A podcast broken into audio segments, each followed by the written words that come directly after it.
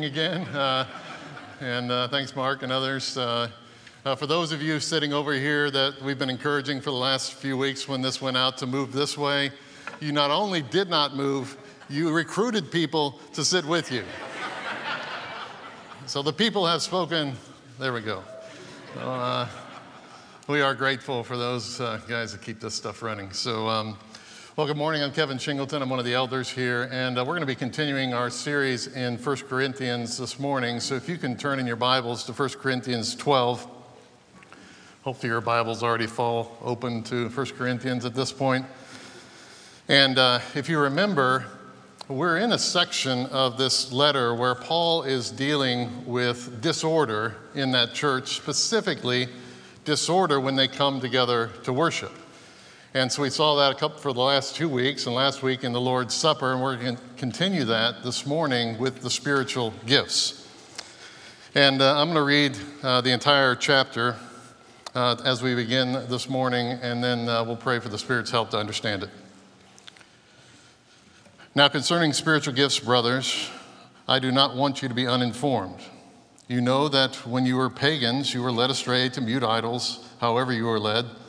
Therefore, I want you to understand that no one speaking in the Spirit of God ever says Jesus is accursed, and no one can say Jesus is Lord except in the Holy Spirit. Now, there are varieties of gifts, but the same Spirit, varieties of service, but the same Lord, varieties of activities, but is the same God who empowers them all in everyone. To each is given the manifestation of the Spirit for the common good.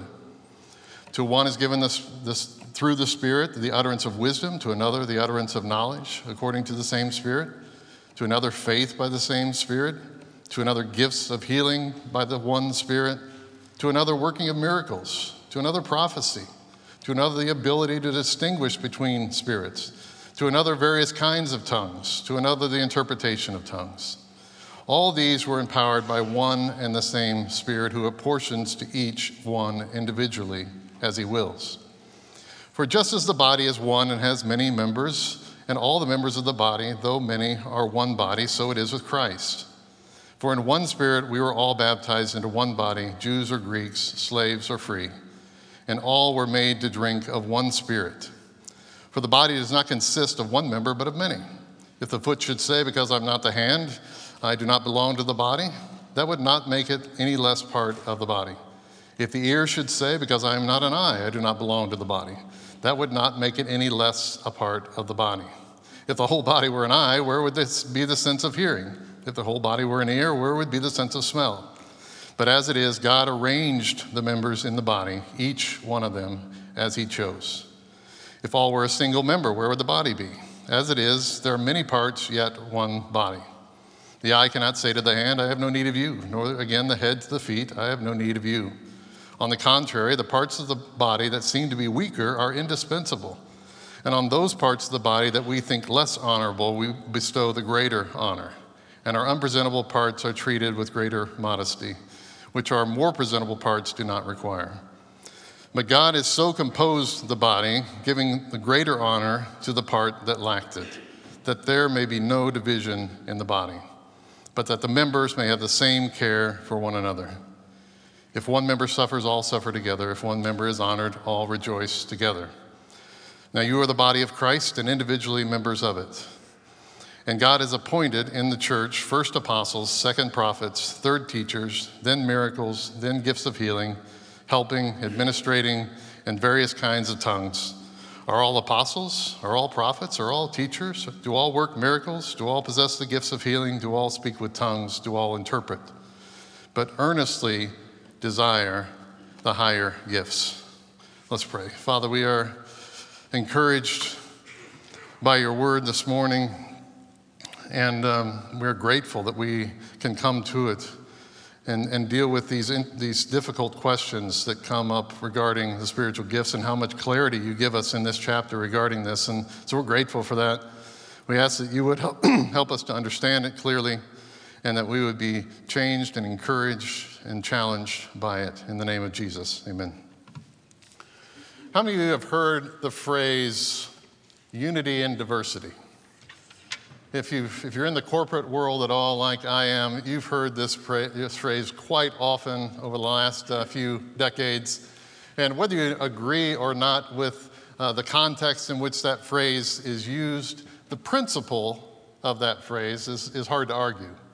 If you're putting together a team, you don't put together a team where everybody has the same skills and the same background and the same education and the same strengths and weaknesses and the same personalities and the same ways to solve problems. Now, you put a diversity of those things together, that can be very powerful, especially if it's united under strong leadership and a strong purpose. And you might think that that's simply a secular concept, but unity and diversity is a foundational principle of the Christian faith. Beginning with the Godhead itself, right? The Father, Son, and Holy Spirit, the triunity of God, the diversity of three persons, three roles, and yet one God, one will, one purpose. We see unity and diversity in the scriptures. Is there a more diverse book that has ever been written than the Bible? Written over thousands of years to many different audiences by many different writers in different languages and different genres. And yet, what affirms the scriptures is that there's this beautiful unity from beginning to end, one story from beginning to end, right? Because there's one author, God redeeming his people back to himself. And so, unity in diversity is a common principle in the church, and we see it especially in the church, right? Look at this congregation. We all come from different places, different family situations, different backgrounds. We're on different parts of our journey. We have different levels of spiritual maturity. We have different ages. We're in different life stages. And yet, there's a beautiful unity in this congregation, right? Because we all come under one purpose to exalt Jesus, to edify and encourage each other, and to engage the world with the gospel. And so, unity and diversity is a, is a really important principle in the church, and it's the emphasis of Paul's teaching on the gifts here in chapter 12. And so, what we're going to do this morning, the main idea that we're going to see is this God gives Christians diverse gifts to unify and serve the church to accomplish his purpose. And what we're going to do here, you've seen how important it is through all the, the, the lessons in uh, 1 uh, Corinthians to understand the historical and cultural background that will really help us understand why Paul is emphasizing the things that he is in this chapter. So we'll start with the background and then we'll look at this uh, theme of unity and diversity as we go through this text. So, the things that we need to understand about the background, there's a couple things that are really important to understand here. The first is the Corinthian class system is becoming a problem. We saw this last week in the Lord's Supper where the higher class was separated from the lower class, and there's even a lower class called the slave class. And they were bringing this class mentality into the church, and it was causing problems. The second thing that he says is that, that you were pagans. They were bringing their pagan religious practices, the mentality of those, into the church. And there's a couple in particular that were important to understand. The first is that if you would declare your allegiance to one of the many gods in Corinth, that God would become your Lord and then, as a sign of devotion to that God, you would ask that God to curse other gods, or you would curse other gods as a sign of your devotion to your God. And that might inform some of the language that Paul is using here in the first few verses in his introduction to this chapter. The second thing that we see in their pagan practices is that it was not uncommon that if they devoted themselves to a god, they would seek to have an experience that they called religious ecstasy. And uh, Plato and other Greek philosophers called it divine frenzy or divine madness, where they would give themselves over to the spirit of this God.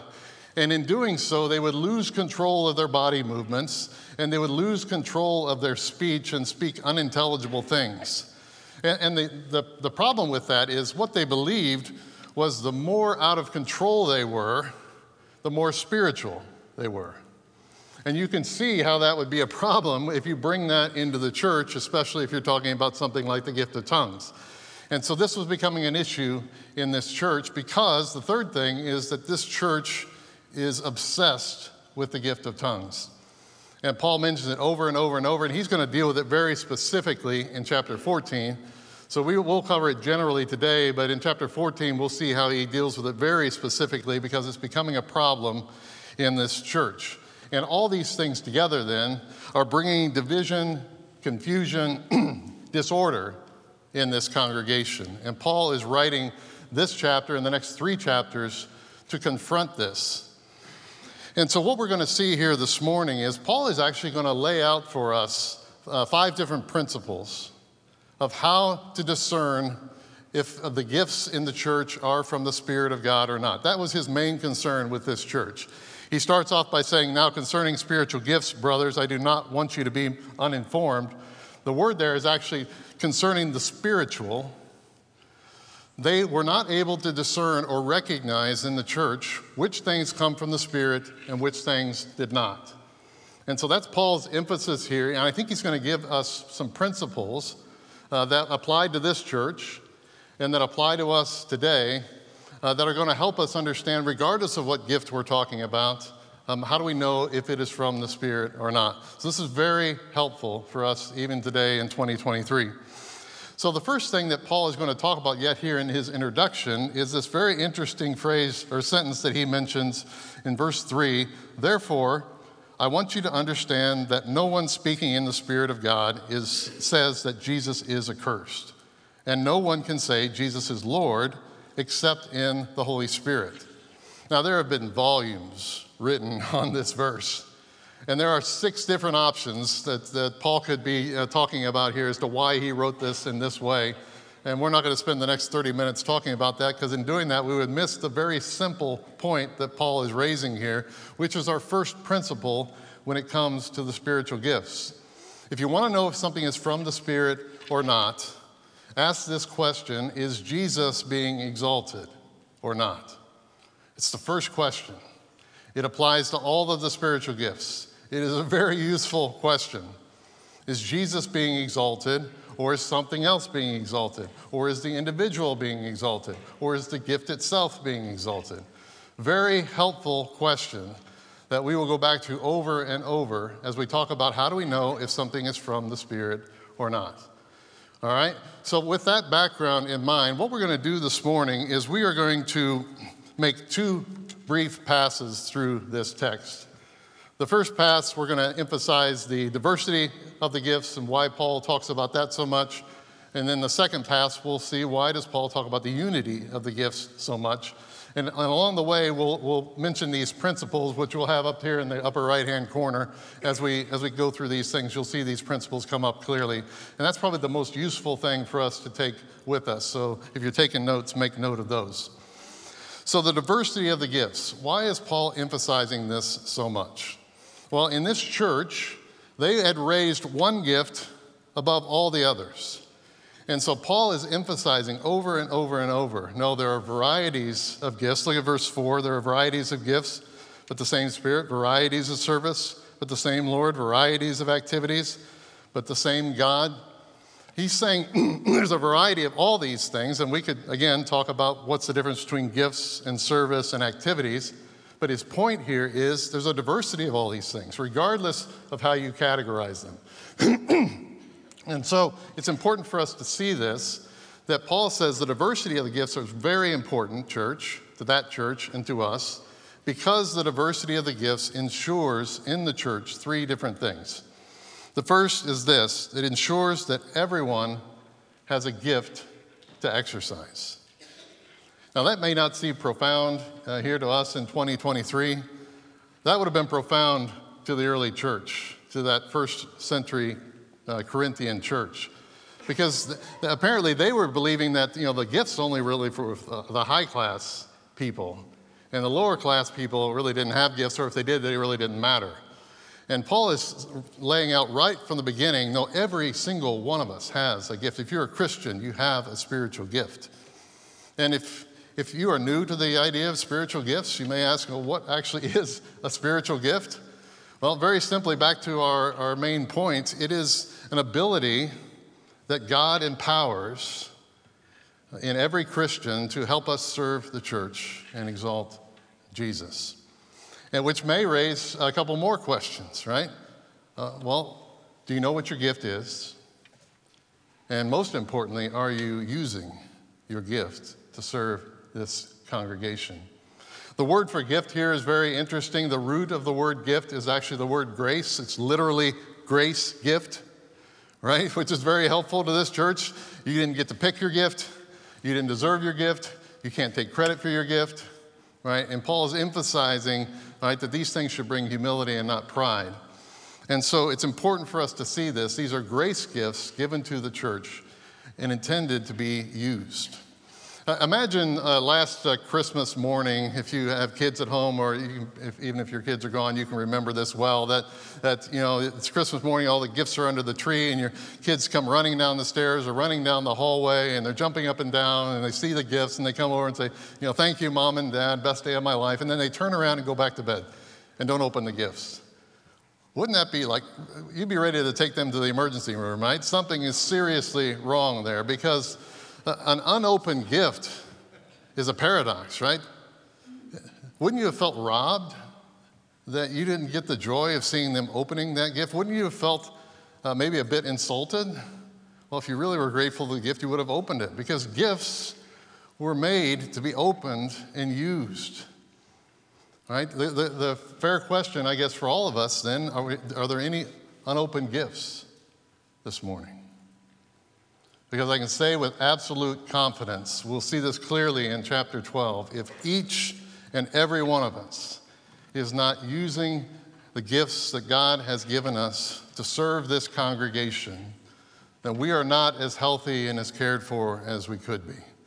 We are not as, as strong and as effective as we could be. We are not reaching as many people as we could be because each and every one of us is vital to this church, and we're going to see this very clearly in chapter 12. So it ensures that everyone has a gift to exercise.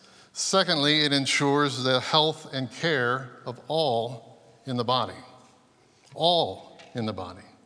To, to the church in Corinth, again, this is pretty transformational. Not, not just the higher class people, all in the body are cared for. And, and we see this in verse 7 that all these things are for the common good. In verse 25 and 26, among many other places, that the members may have the same care for one another.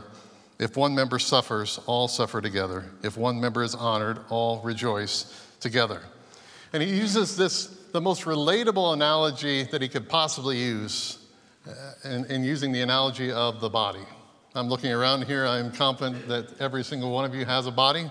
And so you can understand this analogy, right? That your body has many parts, and every one of those parts is essential to the health and care of the body. And I think this language that he uses is, is helpful for us when he talks about them being members of a body. I wonder if that would challenge the modern church's view of church membership. I think church membership in the modern church is basically like being a member of any organization, right? And, you know, I'm a member of Costco, right? I'm a member of, of, of some other organization or some other group. And, and yet, I think Paul's language here would challenge that, that, that membership in a church is much closer to members in a body than it is members in an organization. You see, I'm not vital to Costco right? I mean, if I don't go to Costco for a month and then I go in the door, I'm not met by a, a crowd of people saying, Where have you been? Right? Now, when Polly goes to Kohl's, that's a little different. But, uh, but I'm not vital uh, to Costco.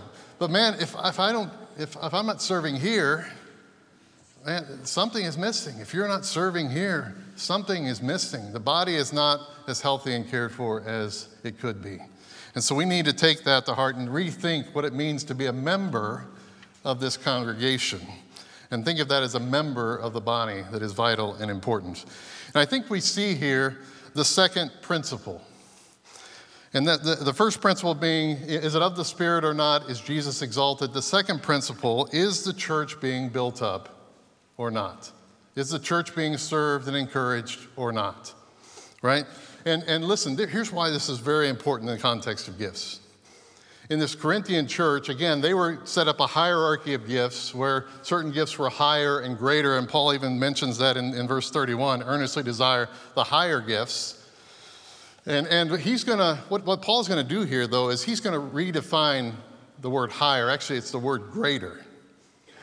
Because they had one sense of what they thought greater was, and they put certain gifts at the top of that list. Paul says, I'm going to redefine that for you, and he's going to do it specifically in chapter 14. So I'll speak about it generally because Toby will cover it in a couple weeks. He's going to say in chapter 14, there's two gifts here gift A and gift B. Gift A is greater than gift B, and here's my criteria, church. Gift A builds up the church, gift B is just for the individual. That's how Paul categorizes the gifts. The greater gifts are the ones, it's really the word larger.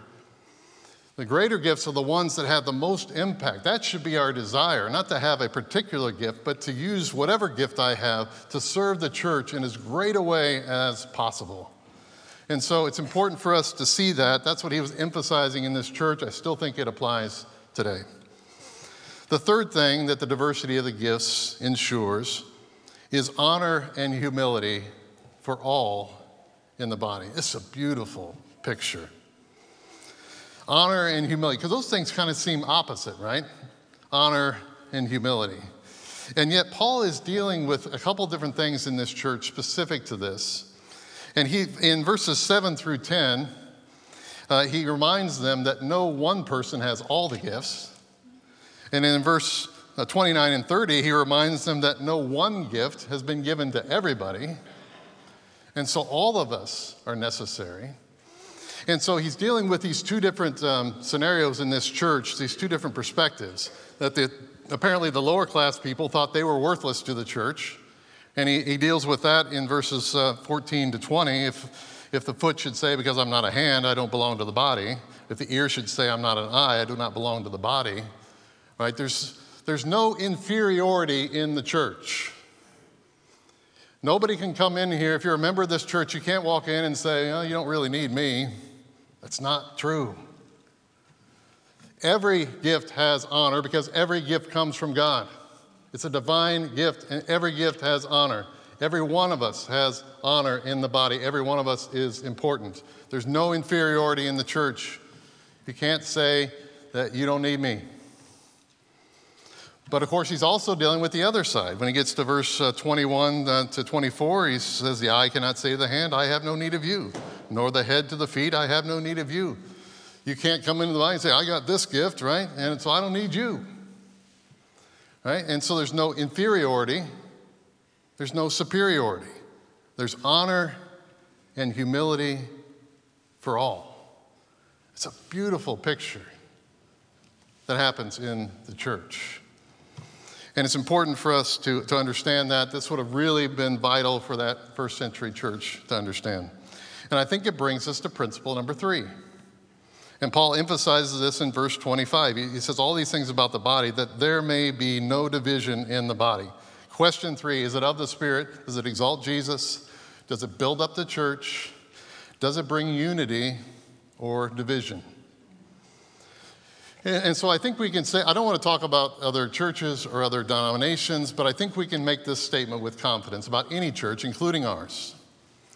If there is one gift in a congregation that is raised above the others, and you say, if this person is exercising and demonstrating this gift, then they're kind of on a higher plane as a Christian. And if you're not yet exercising that gift, you're on a lower plane as a Christian. You are creating division in the church, so I am confident your view of the gifts is not from the Spirit because the Spirit brings unity.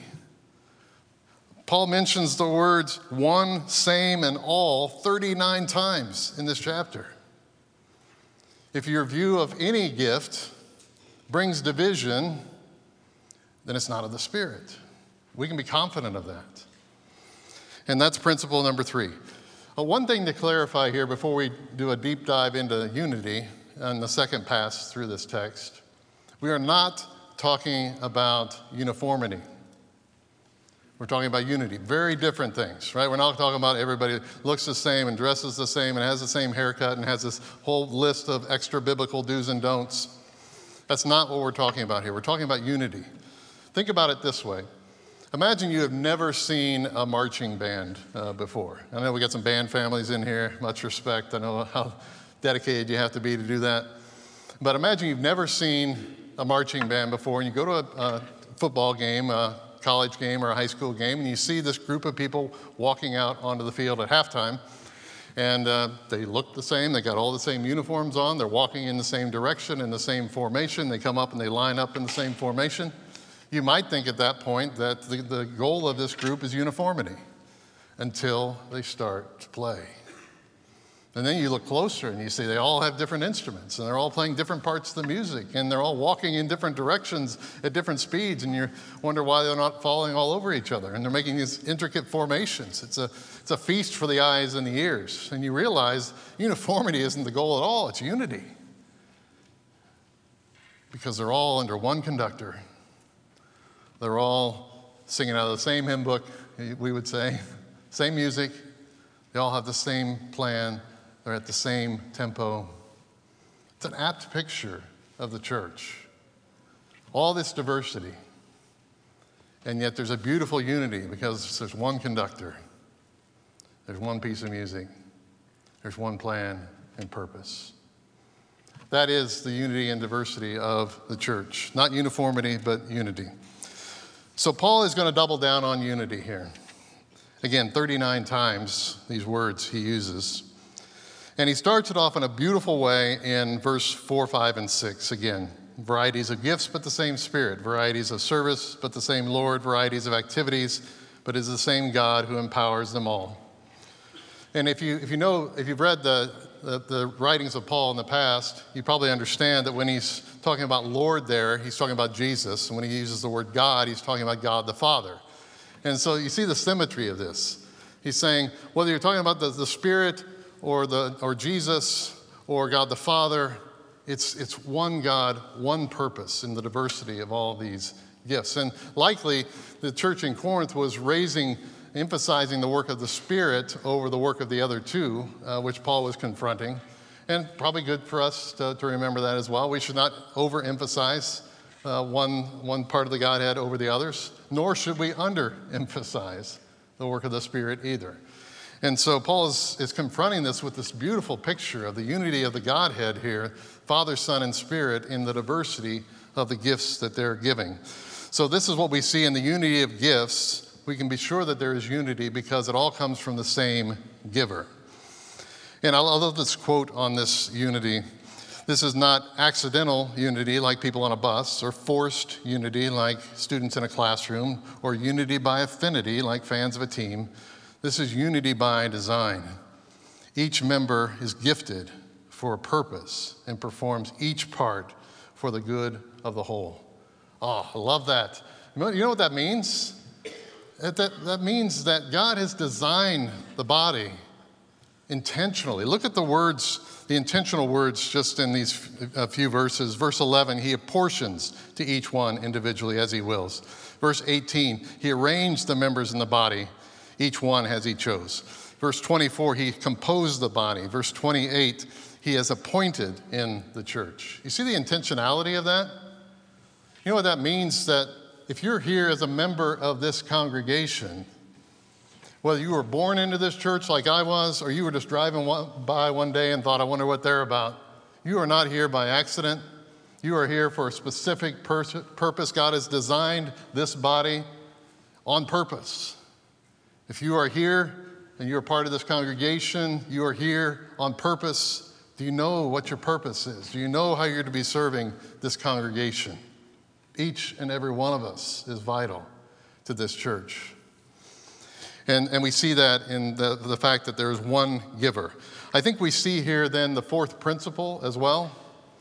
In these, these intentional words that we see often in this chapter, that when God is involved, when the Spirit is involved, Jesus is going to be exalted, the church is going to be built up, there's going to be unity and not division, and there's going to be order and not chaos.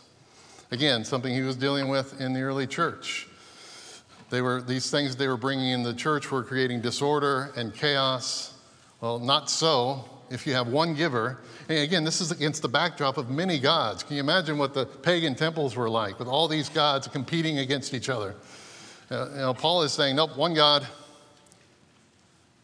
There will be order in the church, not competition.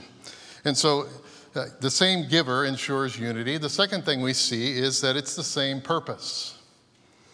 And we've already seen that in the diversity, but we see that this is not just the body, it's the body of Christ. It's intended to exalt him, it's intended to serve him. We see it's for the common good again, it's to take care of each other.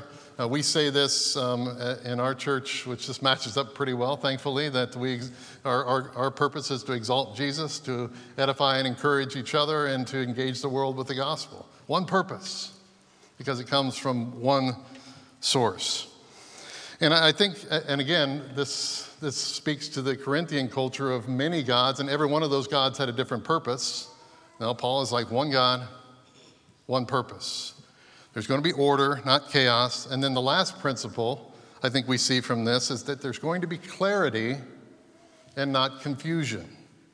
He's going to hit this hard in chapter 14, but Again, we see these intentional words portions arranged, composed, appointed. He emphasizes the gifts of, of wisdom and knowledge and the teaching gifts, and then he emphasizes interpretation of the tongues. Paul is really concerned with clarity in the church because if it comes from God, it's not going to bring uh, confusion, it's going to bring clarity. And so, listen, these are useful principles we can pl- apply to any gift, any ministry in the church. Whether you're observing somebody else's ministry or you're thinking about your own ministry, ask these questions. In my ministry, is Jesus being exalted? Is the church being built up? Is there unity or division? Is there order or chaos? Is there clarity or confusion? And, and let me show you um, where this can be helpful in maybe some difficult conversations about the gifts. The, the most common question about spiritual gifts is the, the question that do, do all the gifts that were normative in the first century, do all those gifts, have all those gifts continued uh, to today, or have certain gifts ceased? And there's a, that, that question has been debated for centuries. I doubt we're going to solve it in the next three minutes. But listen, here's how the principles help. Right? Let's start with what we know. Here's what we know about the gifts from the first century. There are certain gifts that we can affirm through the scriptures that were, that were normative and common in the first century, that even as the New Testament was written, the books that were written later, we see certain gifts waning, even in the New Testament. But if you look over 2,000 years of church history, it's, it's very clear that certain gifts are not as normative today as they were in the first century. And that, that actually makes a lot of sense, right? Toby talked about this a couple weeks ago with prophecy, right? In the early church, the, the gospel has not yet been established, the New Testament has not yet been completed. Uh, there's not churches everywhere. The, the teaching and works of the apostles had not yet been authorized, nor the works of Jesus and the teachings of Jesus. And so these, these gifts, like prophecy, which is the, the um, spontaneous revelation, and these other miraculous gifts, were necessary to affirm and confirm and authorize the teachings of the apostles and of Jesus Christ. And once the New Testament was completed, the final revelation was done, some of those things are no longer necessary. That makes, that makes a lot of sense. But listen, even though we can make that statement pretty confidently that there are certain gifts that are not as normative today as, as they were in the first century, there's one caution, and I think I can speak for the elders on this because we talked about this a couple weeks ago.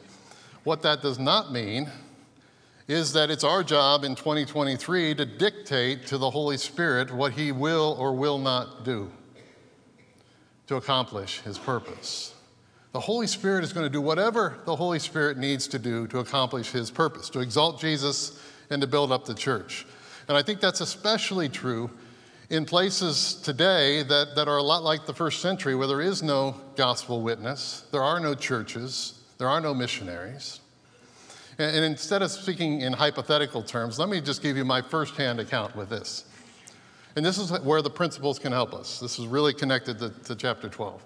When we were in India a few years ago, uh, we, uh, we were with, with DBI, uh, Delhi Bible Institute, who we support, and they have these seminaries where men from across northern India come from these villages, and they come to this seminary to be trained to be pastors, and then go out to these villages and start a church, the first church in that village. These villages have no gospel witness, no gospel light, no missionaries, no churches. And so they're coming to this seminary, and we got to hear their testimonies. And the first question I have, which is probably the same question you have, is if there's no gospel light in these villages, how are people coming to Jesus in the first place? How'd these guys even know about Jesus? And so we listened to their testimonies, and, and we, we started hearing this theme that there was something amazing that happened at the beginning. That uh, one, we heard several guys say, I had a dream, and I was confronted with Jesus or a messenger of Jesus that told me that I needed to go learn about Jesus. I need to go find a Bible. There's somebody coming to my village tomorrow that I needed to find them and ask them about Jesus. Another guy said I had a vision, very similar things. And we're listening to these, these things that are happening. Right? If somebody walked in here this morning and said, I had a dream, told me to go to Gray Road, we'd probably be pretty skeptical, right? But instead of us raising the hand and say, well, you know, that's not something I'm comfortable with, that's not how we do it in America, that's not how we do it in my church, right? Go back to the principles. Right? Take the emotion and the, and the debate and the denominations out of it. Go back to the principles. In, in this thing that this man came to this uh, seminary was in this dream, was Jesus exalted? Yes. Was the church built up? Yes. There were hundreds, if not thousands, of churches being planted across North India. When these men came together, was there unity? Was there order? Was there clarity? From everything we could see, absolutely. And, and, and the other clue is there was lasting change. These men were transformed, left everything to come to be trained as pastors, to go back and probably be under significant danger and persecution to being a witness of Jesus in this village. And so I think it's just useful. These principles, they were timely in the first century. They're, they're timeless principles today. When you're talking about any gift, right, go back to the principles. They're very helpful, they're very useful, right? So I think it's important that we see that. The last thing we'll talk about briefly is that it's not just the same giver and the same purpose. It's the same power. Verse 6, it's the same God who empowers them all and everyone. Verse 11, all these are empowered by one and the same Spirit. You know what that means? This is that honor and humility picture, right? If it's empowered by the, by the, the Spirit, then every gift has honor. If it's empowered by the Spirit, well, then every gift has humility because I can't claim any credit for it. And so that beautiful balance of honor and humility in the church comes from an understanding that God is empowering them all. And in light of that, uh, can I encourage you to do something even yet uh, today? If you want to encourage someone who is uh, serving in this church in any capacity, there are three very powerful words that you can use to start your encouragement right? And those powerful words aren't you are awesome or man, you're, you're so gifted with kids or whatever. Those three powerful words, if somebody is serving the Lord in order to exalt Jesus and build the church, those three powerful words are God used you. God used you in my life to encourage me. God used you in my life to challenge me. God used you in my life to teach me or to change me through, through the word. God used, man, powerful words to use to affirm somebody else's ministry in this congregation. You know that God uses the affirmation of believers. It's one of the things that He uses to affirm people's spiritual gifts. And would you do that this morning? And listen, this doesn't have to be some magnanimous, grand gesture. Let, let me demonstrate and look around the room here. Uh, first person I saw this morning was Steve Tate. Steve Tate, brother, can I tell you that God uses you to challenge me in your faithfulness, to encourage me, that you, you, send, you give me a birthday card every year. I recognize your writing even before I open it. And he challenges me, man, I need to be more mindful of other people. And he probably hates this. He's such a humble guy. But God, I, I appreciate the way God uses you in my life, Steve. I look right across the aisle here. I see Matt and Hannah. Hannah is 41 weeks pregnant on Mother's Day.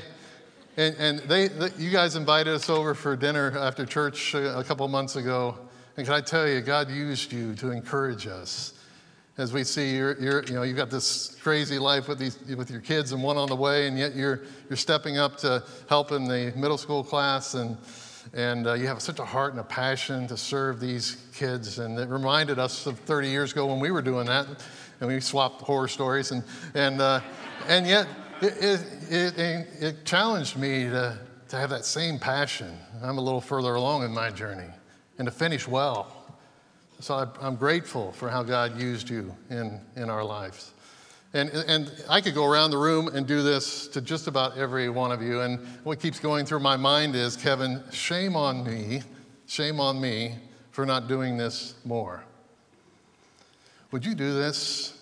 Would you find somebody today that God has used in your life and, and, maybe in the life of your children? Encourage them, affirm them this morning, or set an alarm on your phone to do it this afternoon. Before this day is over, would you affirm someone? Listen, it can let me tell you how this, this act changed my life. 30 plus years ago, my journey with teaching and preaching started with one conversation.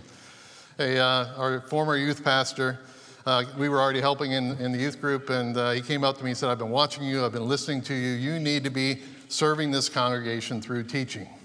And he said, I'm going to be gone next Sunday, so you're teaching the high school class. And if, if you want to encourage somebody to teach, do not start with the high school class. But. Um, but as, as I prepared to teach that Sunday, and as I taught that Sunday, which I'm sure was an excruciating experience for those teenagers, uh, I, I discovered a joy and a passion. That I, he saw something in me I didn't even see in myself. I had no desire to teach at that point. And then once, once he saw that in me and affirmed that in me, it changed the course of my life affirmation can be a powerful thing. It's a, it's a habit that we need to be doing at this church. As Tobias said, it can be transformational in the church. Would you affirm somebody? And it all goes back to the understanding that these gifts are from God anyway, and we should be affirming people that how God is using them in our lives. And, and, and listen, I, I, recognize that we've gone through gifts pretty quickly here, and you have probably a lot of questions still, and, and I'll make this offer. I don't care um, how many questions you have or how long it takes. Stephen will be up here after the service. uh, uh, let me let me close with this uh, this thought. It is Mother's Day, and I look at our, our, our main idea: God gives Christians diverse gifts to unify and serve the church, to accomplish His purpose. Um, moms, I know this isn't the typical Mother's Day music. You're probably, or this Mother's Day uh, message. You're probably wondering what's up with that. But uh, you know what I was thinking about this week as I was preparing for this? Our study back in Exodus, uh, through the book of Exodus, in chapter 2, when God uh, delivers Moses. He's born into slavery, born under the sentence of death, and God delivers him from the most powerful man on the planet. You remember how he did it? Not through an army, not through a king, uh, he did it through the faith of a mom.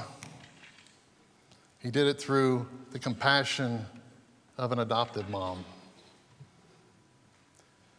I think we can hold on to these same truths that if God has given you uh, a work to do, including moms uh, raising your children, that He is going to empower you with everything you need uh, to do that job. And you should be encouraged by that. That however your children came to you, God designed and apportioned and appointed your family to come together in the way that it, it did. And He will give you everything you need uh, to do that work, as hard as it is some days. And remember, you're not alone. You're in this body, right? Please reach out to others who are on your journey or maybe a little further along your journey. And if you are a little further on the journey, please uh, reach out to these young moms that are going through these uh, things that you already went through Pray for them, counsel them, help them. Uh, be encouraged, moms. You are so vital to this congregation. A congregation is only as strong as its families. And so you are vital to your family and to this congregation. Um, please know that. Please know that we love you and uh, enjoy your day today. Let's pray. God, we are grateful for your word and how it shows us clearly uh, these truths and um, how you have designed the body. And uh, I pray that each and every one of us will find our place uh, to serve in this body, and that you will, you will bless those efforts and just um, unite this congregation and, and grow us in our impact um, in each other's lives and in this community. And I pray this in the name of Jesus. Amen.